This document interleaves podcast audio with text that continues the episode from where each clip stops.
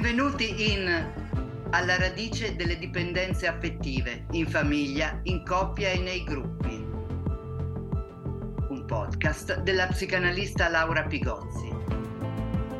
www.laurapigozzi.com www.laurapigozzi.it Bene, oggi voglio toccare un tema non caldo, ma caldissimo, e cioè la questione del vivere o non vivere con i genitori.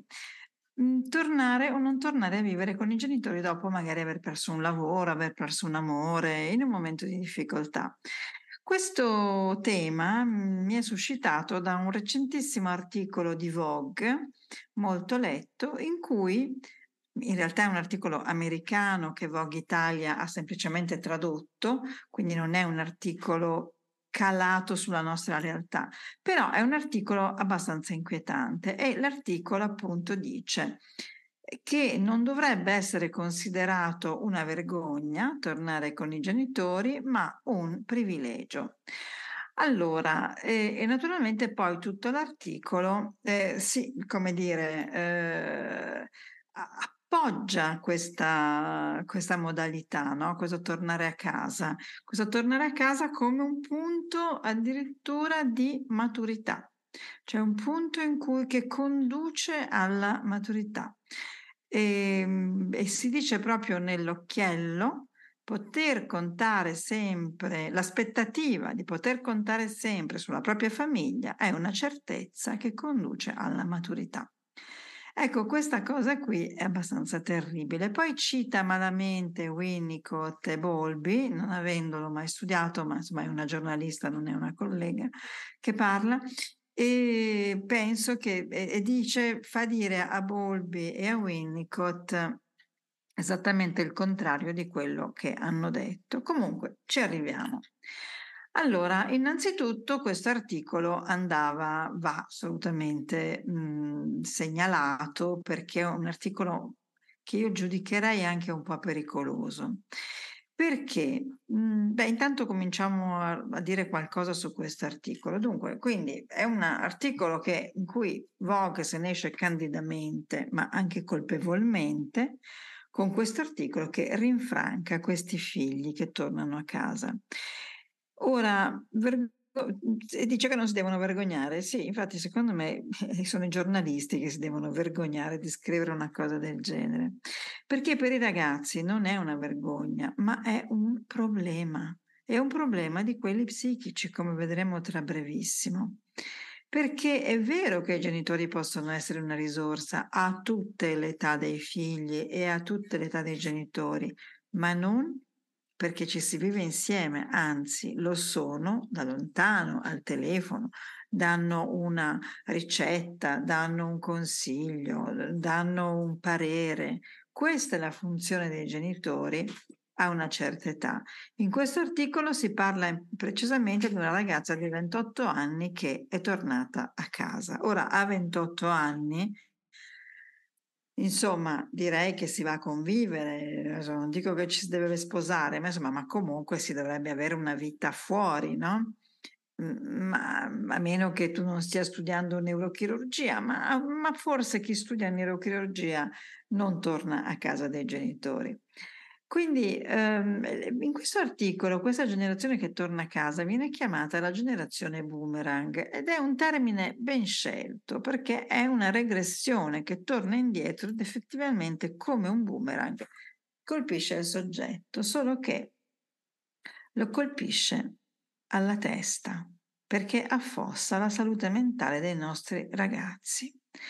Perché dico questo? Dico questo anche sulla base di un articolo che gentilmente un lettore mi ha segnalato, un articolo um, in cui, un articolo diciamo pubblicato sul Journal of Affective Disorders, quindi un, uno di questi eh, riviste scientifiche no? che insomma um, hanno molto credito, fanno degli studi anche empirici, quindi è uno studio empirico che dimostra due cose, che l'iperprotezione è un maltrattamento infantile, che è ciò che ho sempre detto, cioè il plus materno un abuso, e che il maltrattamento infantile è l'anticamera, il maltrattamento infantile anche nella forma di iperprotezione, cioè di plus materno, è una sorta di anticamera per la psicosi. E questo mi sembra molto, molto, molto importante. Allora vi cito qualche cosa di questo articolo. Questo articolo dice che il maltrattamento infantile in tutte le sue forme quindi ipo, iperprotettive, io traduco minus e plus materno, è ampiamente dimostrato come, e qui inizia il virgolettato, il più potente predittore della gravità dei sintomi e della prognosi negativa per quasi tutti i disturbi psichiatrici e affettivi. Il presente studio contribuisce a gettare nuova luce sul ruolo dell'iperprotezione genitoriale come fattore di rischio per lo sviluppo della vulnerabilità affettiva e fornisce un ulteriore supporto all'ipotesi autorevolmente proposta da Bowlby nel 77, che concepisce la genitorialità disfunzionale non solo come mancata prestazione di cure, ma anche come eccessiva iperprotezione e controllo. E chiusa le virgolette. Allora, questa questo, diciamo, questa citazione di Bowlby mi fa veramente piacere perché io l'ho scritto anche in un, in un mio libro che noi abbiamo solo letto la parte dell'attaccamento di Volpi, ma non abbiamo capito niente del suo pensiero, perché il suo pensiero è, appunto riguarda anche il fatto che a un certo punto questo attaccamento, se è troppo, diventa uh, molesto, no? diventa un abuso. E quindi sono contenta che si ricordi questo povero Volpi che è sempre eh, citato in maniera scorretta perché eh, la sua teoria è stata fondamentalmente ma- mal compresa no? e quindi hanno, si, è, si, è, vista della, della, sua teoria solo la questione dell'attaccamento che è stata eh, come dire, recepita come um, uno sdoganamento della simbiosi ad oltranza. Quindi mi fa veramente piacere invece mettere l'accento su questa, su questa cosa, che questo articolo e le cose che avevo scritto in un libro non ricordo quale, eh, si concordino su questa figura di Bolbi. Allora, questo studio la vulnerabilità affettiva dei giovani è stata analizzata su tre parametri, l'ansia, che conosciamo, che per noi noi chiamiamo angoscia, cioè quella incapacità, come dire, di pensarsi in un proprio posto e quindi quella incapacità di eh, tenersi nelle proprie mani, ma essere obbligati alle mani dell'altro. La depressione, che, che con l'angoscia va a nozze, e con la lessitimia. Questo mi fa molto piacere perché questa questione della lessitimia di cui abbiamo parlato qualche podcast fa e, e di cui ho parlato anche in Amori Tossici è proprio quella incapacità di poter dire ciò che si prova legata spesso all'anestesia, cioè al sentire di non provare nulla e, um, ed è importante parlare di questo, è stato importante anche parlarne in amori tossici perché gli amori tossici non sono mica solo quelli col partner, ma a monte degli amori tossici col partner c'è un amore tossico con i genitori.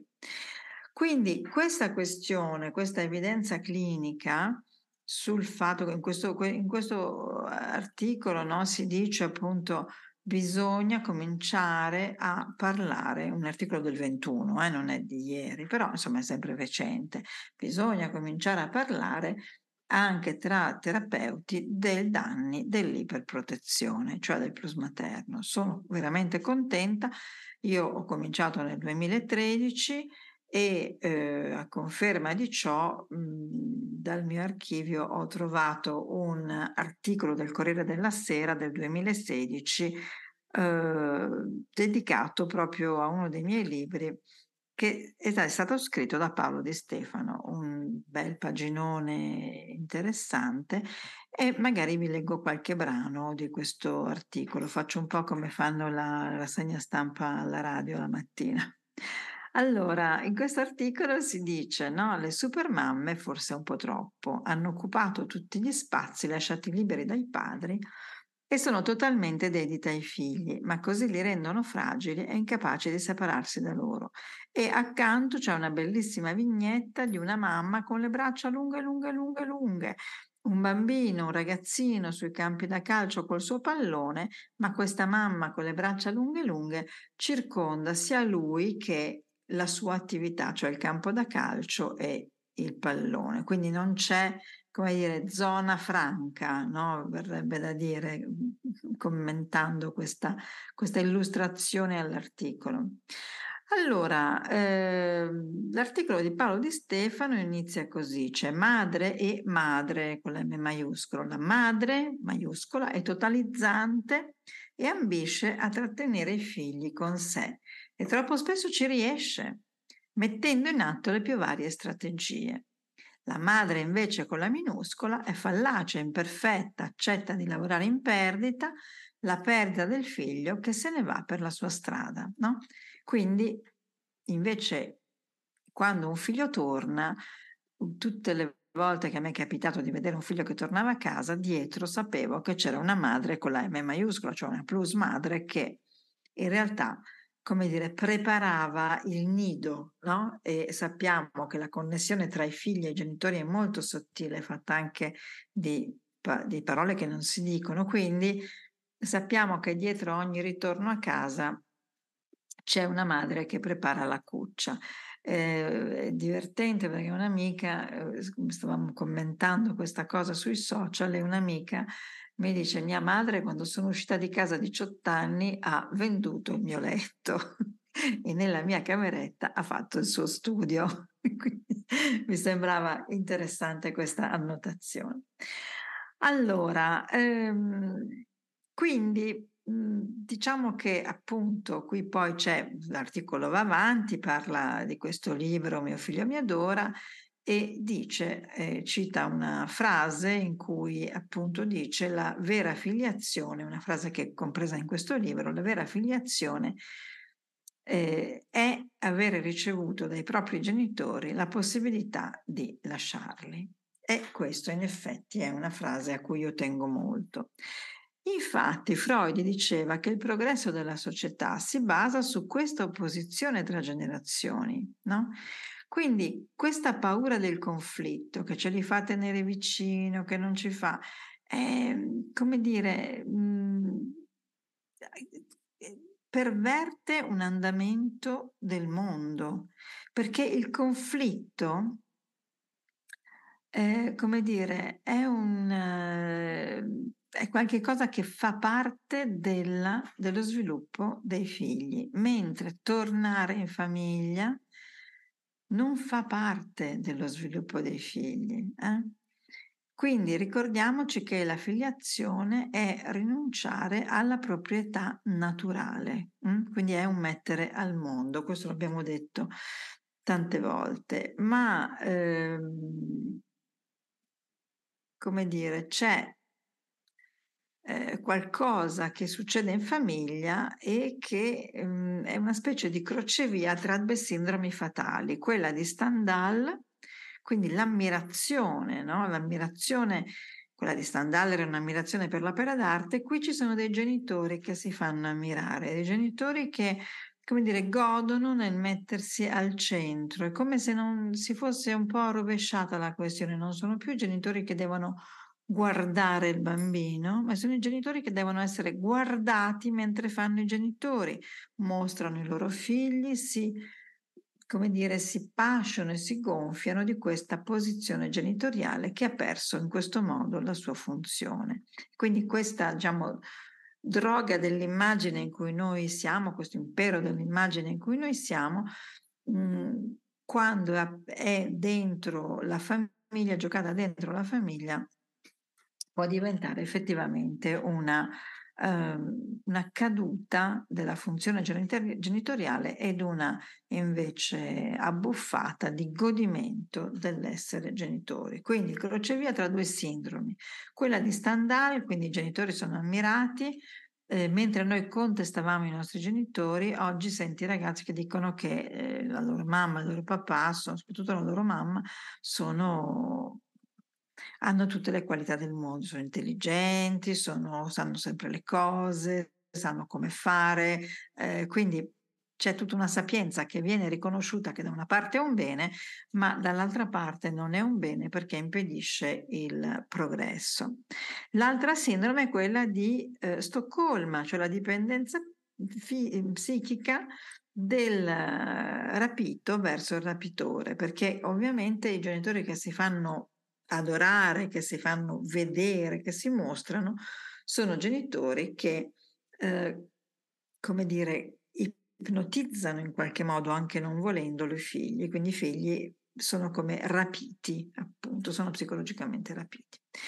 Allora, tutto questo um, ci serve per arrivare a un punto che secondo me è molto importante, e cioè, um, voi sapete che questa settimana c'è stata la giornata della salute mentale. Questa giornata della salute mentale eh, ah, scusate, mh, prima di passare a questo, volevo, mi, mi, è venuto sotto gli occhi mentre parlavo con voi adesso una vignetta eh, che, un prover- che ra- rappresenta un proverbio ebraico che dice Dio, non potendo essere dappertutto, ha inventato la madre. Eh, quindi questo con, eh, con la sagacia solita no, dei proverbi ebraici. Allora, dunque, questa settimana è stata la giornata, eh, precisamente il 10 ottobre, eh, quindi ormai, ormai dieci giorni fa, però dato che non ne abbiamo parlato è meglio parlarne, è stata la giornata della salute mentale. Allora, che cosa ha a che fare la salute mentale con quanto stiamo dicendo? Ha a che fare moltissimo, perché tornare a casa significa, come dire, infrangere dei limiti, significa... Eh, crollare nell'identico, cioè crollare in qualche, nell'endogamico, no? Quindi tornare in una situazione incestuale, no? Quindi tornare appunto nella cuccia eh, di casa. E quindi significa non tenere, non onorare i limiti tra eh, le generazioni, no? Quindi le generazioni, le due generazioni a un certo punto non possono vivere insieme, no? Eh, oggi ero a un convegno a Parigi sull'incesto e um, mi ha colpito una, um, due, due, vignette cliniche, una di una ragazza uh, che viveva con la madre, questa madre aveva un uh, amante il quale però aveva un'altra famiglia, ma veniva da loro tutti i giorni. E questo amante a un certo punto dava dei consigli a questa ragazza e, ehm, e visto che c'era, insomma, era una ragazza giovanissima, però insomma era una ragazza che viveva ancora con la madre e che aveva dei problemi ad avere delle relazioni. D'altra parte, se vivi con la madre, il padre non c'è, sei, come dire, incaricato anche di sostenere la madre, quindi è difficile anche riuscire ad avere il coraggio senza sensi di colpa di andare a fare la propria vita. E oggi le famiglie monogenitoriali sono tante, quindi pensate a quanti ragazzi hanno questo problema di lasciare la madre davvero sola. Ce l'hanno che, quelli che lasciano la madre con il padre, figuratevi quelli che lasciano la madre sola. Dunque, per tornare a questa vignetta clinica, a un certo punto questo uomo, amante della madre, si mette a partire delle, eh, delle, delle, dire, delle lezioni di educazione alla figlia, ma lezioni di educazione di un certo tipo, perché a un certo punto come regalo le regala un uh, gadget sessuale, dicendole che per avere una buona relazione deve prima imparare a avere una buona relazione con se stessa e quindi ad avere una sessualità eh, con se stessa, no? quindi una, onanistica. Dunque quest'uomo si permette di entrare a, piede, a gamba tesa in questa situazione totale e di azioni suicidarie della ragazza. ecco, tutto questo non sarebbe successo se la ragazza fosse stata già a vivere da sola e si lasciava la sua mamma a vivere la sua storia d'amore eh, con questo personaggio, ma questo personaggio un po' perverso, anzi molto perverso, mh, è entrato in questa dimensione perché c'era già una perversizzazione della relazione, cioè quando una, donna, una ragazza giovane ma, ma già donna vive ancora con la madre, c'è già un terreno perverso in cui i perversi annusano e si insinuano. Questa è una è veramente un grande classico. Un altro esempio di questo tipo, ma non voglio dilungarmi molto, è un padre che ha portato il suo figlio un po' imbranato a prostitute, ma è voluto restare lì a guardare che tutto andasse bene, per il suo bene. Ecco, questo è quello che succede quando si eccede nella vicinanza con i genitori. No? Vi ho portato questi due casi estremi, due casi clinici portati da due eh, colleghi a questo, a questo convegno per farvi capire cosa succede quando non ci sono i limiti. Allora, è per questo che dico che la salute mentale passa per i limiti perché eh, i limiti sono i soli che offrono un posto soggettivo da cui parlare. La salute mentale infatti dipende da una coerenza minima tra ciò che dico e il posto da cui lo dico. Tutto il lavoro analitico spesso ha come esito trovare il proprio posto, che è senz'altro, per la maggior parte dei casi, diverso da quello che nell'infanzia ci hanno assegnato. Quindi la strada è capire i limiti delle relazioni che abbiamo in corso, sia con i genitori sia con i partner. E per esempio, perché è importante questo limite? Perché i limiti sono quelli che ci danno il nostro posto e trovare il nostro posto è molto difficile. Per esempio, il posto di un bambino iperattivo qual è? Non c'è. Il suo movimento è scomposto, violento, non ha un posto, si agita continuamente, in un banco non lo si tiene fermo. Questo suo agitare è sicuramente una protesta, però è anche una ricerca disperata di quel limite, di quel bordo, di quel confine. Il posto è quello che, come dire, che è garantito dai confini. Eh? E il posto è un, qualcosa che non ha, per esempio, una persona dipendente che scambia il proprio posto con quello dell'altro, che si confonde, no? Cioè, persone che, mamme e figlie che vivono insieme, c'è un noi, c'è un noi che non dovrebbe esserci, un noi è solo della coppia, eh? quindi c'è un, una confusione. Quindi la salute mentale possiamo dire che è aver ricevuto o aver recuperato, se non si, ha, se non si sono ricevute, delle coordinate, delle sponde, delle bussole dentro cui vivere, no? un quadro, come un quadro, forse questo l'abbiamo già fatto, questo esempio del quadro eh, o del foglio di musica, no? si deve inventare dentro una cornice. Eh? Allora, in, questa, in quella giornata della salute mentale mi è venuto questo slogan che, con cui vi lascio, la salute mentale è un pentagramma, perché la salute mentale è anche musica, ma la musica non si fa dentro le pareti di casa in cui ci si, si torna come dei bambini da mamma e papà. Grazie. Avete ascoltato un episodio di Alla radice delle dipendenze affettive, un podcast della psicanalista Laura Pigozzi Segui il podcast e i nuovi episodi. Scrivi a Laura Pigozzi. Tutte le informazioni in www.laurapigozzi.com www.laurapigozzi.it